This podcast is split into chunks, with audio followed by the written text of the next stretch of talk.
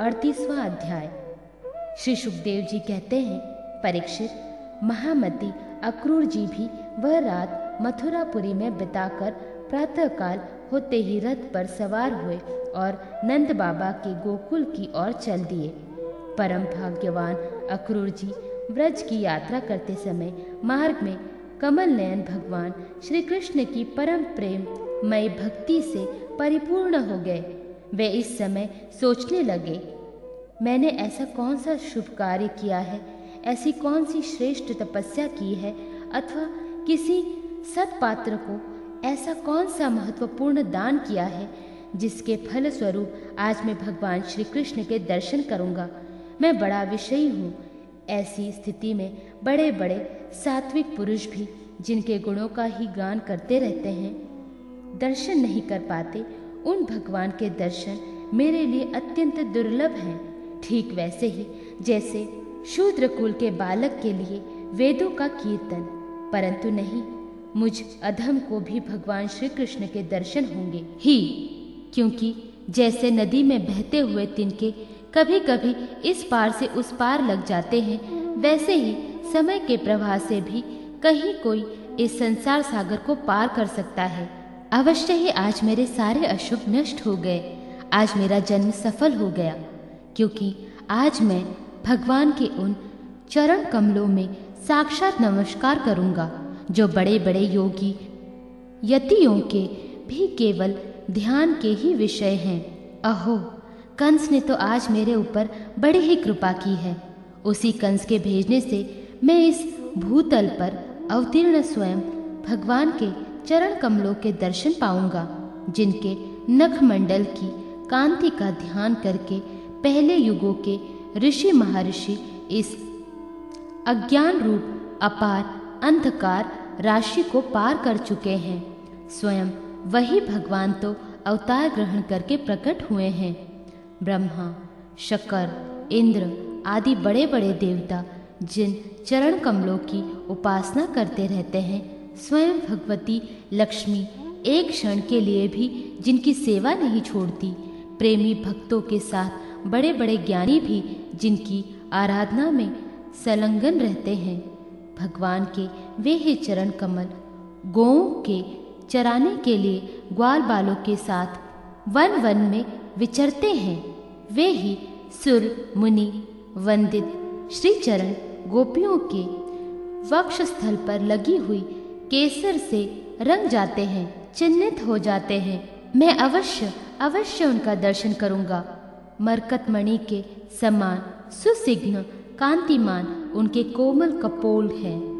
तोते की ठोर के समान, नुकीली नासिका है। होठों पर मंद मंद मुस्कान प्रेम भरी चितवन, कोमल से कोमल रत्नारे, लोचन और कपोलों पर घुंघराली अलके लटक रही हैं। मैं प्रेम और मुक्ति के परम दानी श्री मुकुंद के उस मुख कमल का आज अवश्य दर्शन करूँगा, क्योंकि हरिन मेरी दाई और से निकल रहे हैं। भगवान विष्णु पृथ्वी का भार उतारने के लिए स्वेच्छा से मनुष्य की सिलीला कर रहे हैं। वे संपूर्ण लावण्य के धाम हैं। सौंदर्य की मूर्तिमान निधि हैं। आज मुझे उन्हीं का दर्शन होगा, अवश्य होगा। आज मुझे सहज में ही आँखों का फल मिल जाएगा। भगवान, इस कार्य कारण रूप जगत के दृष्टा मात्र हैं और ऐसा होने पर भी दृष्टापन का अहंकार उन्हें छू तक नहीं गया है। उनकी चिन्मय शक्ति से अज्ञान के कारण होने वाला भेद भ्रम अज्ञान सहित दूर से ही निरस्त रहता है। वह अपनी योग माया से ही अपने आप में भ्रू विलास मात्र से प्राण, इंद्रिय और बुद्धि आदि के सहित अपने स्वरूपभूत जीवों की रचना कर लेते हैं और उनके साथ वृंदावन की कूचों में तथा गोपियों के घरों में तरह तरह की लीलाएँ करते हुए प्रतीत होते हैं। जब समस्त पापों के नाशक उनके परम मंगलमय गुण, कर और जन्म की लीलाओं से युक्त होकर वाणी उनका गान करती है। तब उस गान से संसार में जीवन की स्फूर्ति होने लगती है। शोभा का संचार हो जाता है। सारी अपवित्रताएँ धुलकर पवित्रता का साम्राज्य छा जाता है। परंतु जिस वाणी से उनके गुण, लीला और जन्म की गाथाएँ नहीं गाई जाती, वह तो मुर्दों को ही शोभित करने वाली है। होने पर भी नहीं के समान व्यर्थ है। जिनके गुणगान का ही ऐसा महात्म्य है, वे ही भगवान स्वयं यदुवंश में अवतीर्ण हुए हैं। किस लिए? अपनी ही बनाई मर्यादा का पालन करने वाले श्रेष्ठ देवताओं का कल्याण करने के लिए वे ही परम ऐश्वर्यशाली भगवान आज व्रज में निवास कर रहे हैं। और वहीं से अपने यश का विस्तार कर रहे हैं। उनका यश कितना पवित्र है। अहो, देवता लोग भी उस संपूर्ण मंगलमय यश का गान करते रहते हैं। इसमें संदेह नहीं कि आज मैं अवश्य ही उन्हें देखूँगा। वे बड़े बड़े संतों और लोकपालकों के भी एक पात्र आश्रय हैं। सबके परम गुरु हैं और उनका रूप सौंदर्य तीनों लोगों के मन को मोह लेने वाला है। जो नेत्र वाले हैं, उनके लिए वह आनंद और रस की चरम सीमा है। इसी से स्वयं लक्ष्मी जी भी जो सौंदर्य की अधीश्वरी हैं, उन्हें पाने के लिए ललकती रहती हैं। हाँ तो मैं उन्हें अवश्य देखूँगा, क्योंकि आज मेरा मंगल प्रभात है। आज मुझे प्रातः काल से ही अच्छे अच्छे शकुन दिख रहे हैं। जब मैं उन्हें देखूँगा तब सर्वश्रेष्ठ पुरुष बलराम तथा श्री कृष्ण के चरणों में नमस्कार करने के लिए तुरंत रथ से कूद पड़ूँगा। उनके चरण पकड़ लूँगा। ओह, उनके चरण कितने दुर्लभ हैं। बड़े बड़े योगी यति आत्म साक्षात्कार के लिए मन ही मन अपने हृदय में उनके चरणों की धारणा करते हैं और मैं तो उन्हें प्रत्यक्ष पा जाऊँगा और लौट जाऊँगा उन पर। उन दोनों के साथ ही उनके वनवासी सखा एक एक ग्वाल बाला के चरणों की भी वंदना करूँगा, मेरे अहो भाग्य जब मैं उनके चरण कमलों में गिर जाऊँगा, तब क्या वे अपना कर कमल मेरे सिर पर रख देंगे? उनके वे कर कमल उन लोगों को सदा के लिए अभयदान दे चुके हैं, जो काल रूपी सांप के भय से अत्यंत घबरा कर उनकी शरण चाहते और शरण में आ जाते हैं। इंद्र तथा दैत्यराज बलि ने भगवान के उन्हीं कर कमलों में पूजा की भेंट समर्पित करके तीनों लोगों का प्रभुत्व इंद्र पद प्राप्त कर लिया।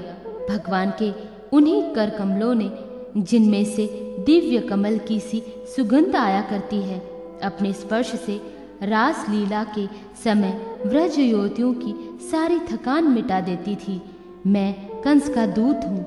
उसी के भेजने से उनके पास जा रहा हूँ। वही मैं, मुझे अपना शत्रु तो न समझ बैठेंगे। राम राम, वे ऐसा कदापि नहीं समझ सकते, क्योंकि वे निर्विकार हैं, सम हैं, अच्युत्य हैं, सारे विश्व के साक्षी हैं सर्वाज्ञ हैं। वे चित्त के बाहर भी हैं और भीतर भी हैं। वे क्षेत्रज्ञ रूप से स्थित होकर अंत कारण की एक एक चेष्टा को अपनी निर्मल ज्ञान दृष्टि के द्वारा देखते रहते हैं।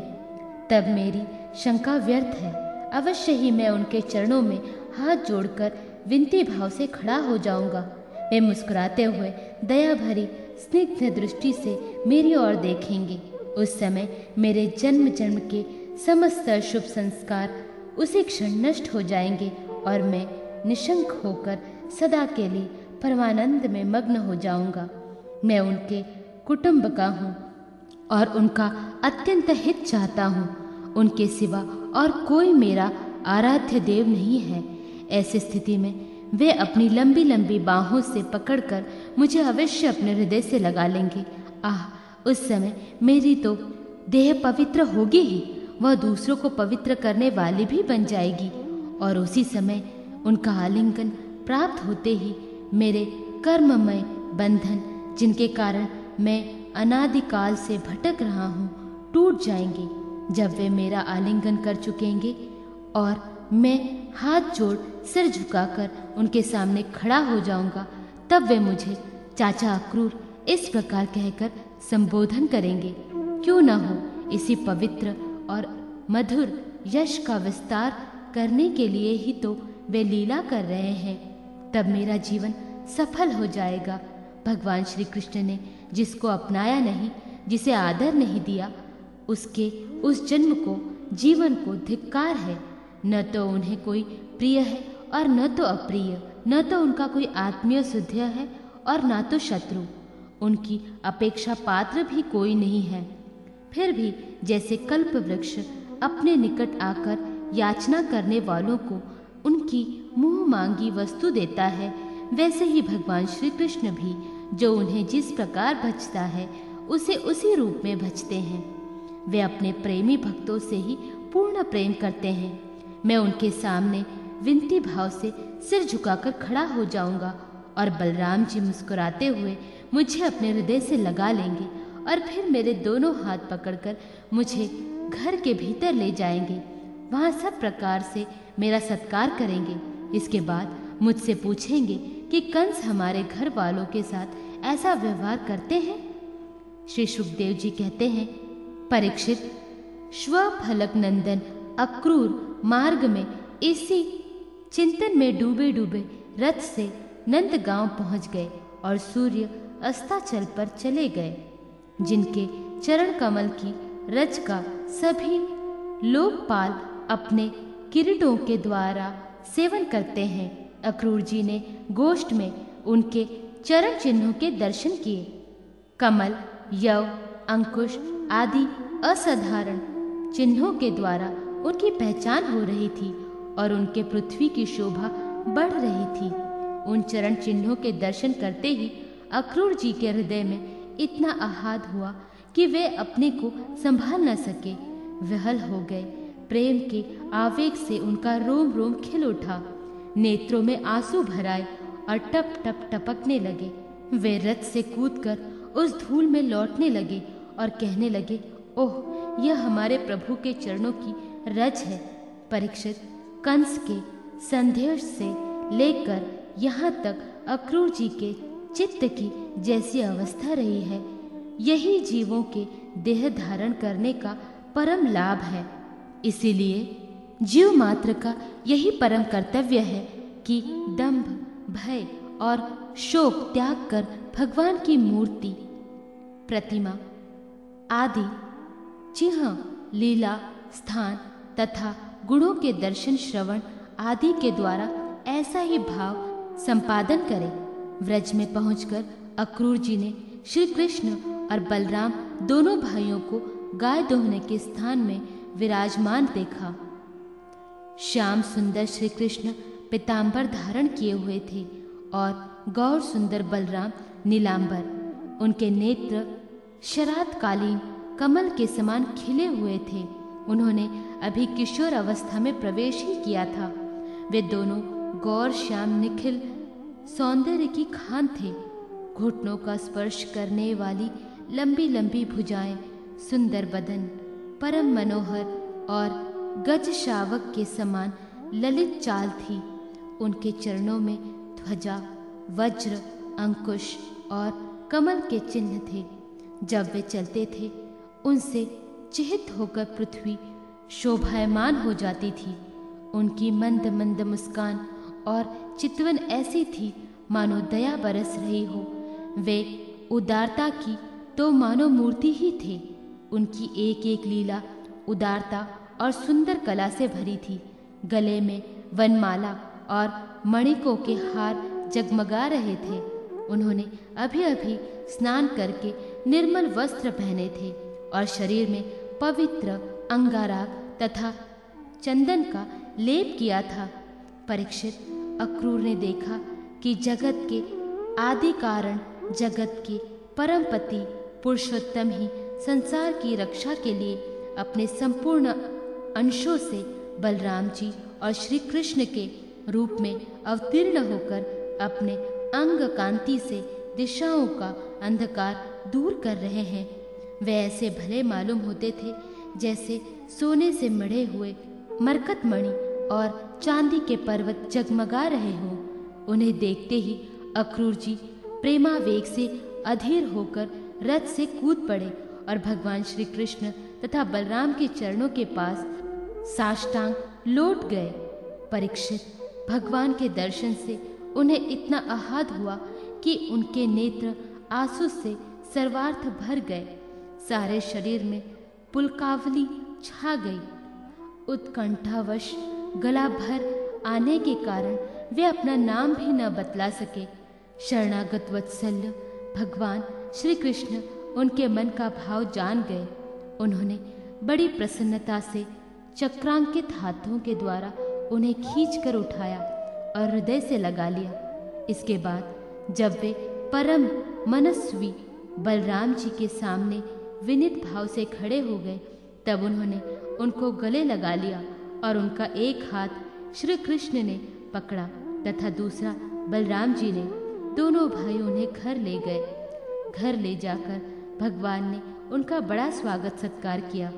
कुशल मंगल पूछकर श्रेष्ठ आसन पर बैठाया और विधि पूर्वक उनके पाँव पखार कर मधु पर्क, शहद मिला हुआ दही आदि पूजा की सामग्री भेंट की। इसके बाद भगवान ने अतिथि अक्रूर जी को एक गाय दी और पैर दबाकर उनकी थकावट दूर की तथा बड़े आदर एवं श्रद्धा से उन्हें पवित्र और अनेक गुणों से युक्त अन्न का भोजन कराया। जब वे भोजन कर चुके, तब धर्म के परम मर्मज्ञ भगवान बलराम जी ने बड़े प्रेम से मुखवास और सुगंधित माला आदि देकर उन्हें अत्यंत आनंदित किया। इस प्रकार सत्कार हो चुकने पर नंद राय जी ने उनके पास आकर पूछा, अक्रूर जी, आप लोग निर्दयी कंस के जीते जी किस प्रकार अपने दिन काटते हैं? अरे, उसके रहते आप लोगों की वही दशा है जो कसाई द्वारा पाली हुई भेड़ों की होती है, जिस इंद्रायाराम पापी ने अपनी बिलकती हुई बहन के नन्हे नन्हे बच्चों को मार डाला। आप लोग उसकी प्रजा हैं, फिर आप सुखी हैं? यह अनुमान तो हम कर ही कैसे सकते हैं? अक्रूर जी ने नंद बाबा से पहले ही कुशल मंगल पूछ लिया था। जब इस प्रकार नंद बाबा ने मधुर वाणी से अक्रूर जी से कुशल मंगल पूछा और उनका सम्मान किया, तब अक्रूर जी के शरीर में रास्ता चलने की जो कुछ थकावट थी, वह सब दूर हो गई।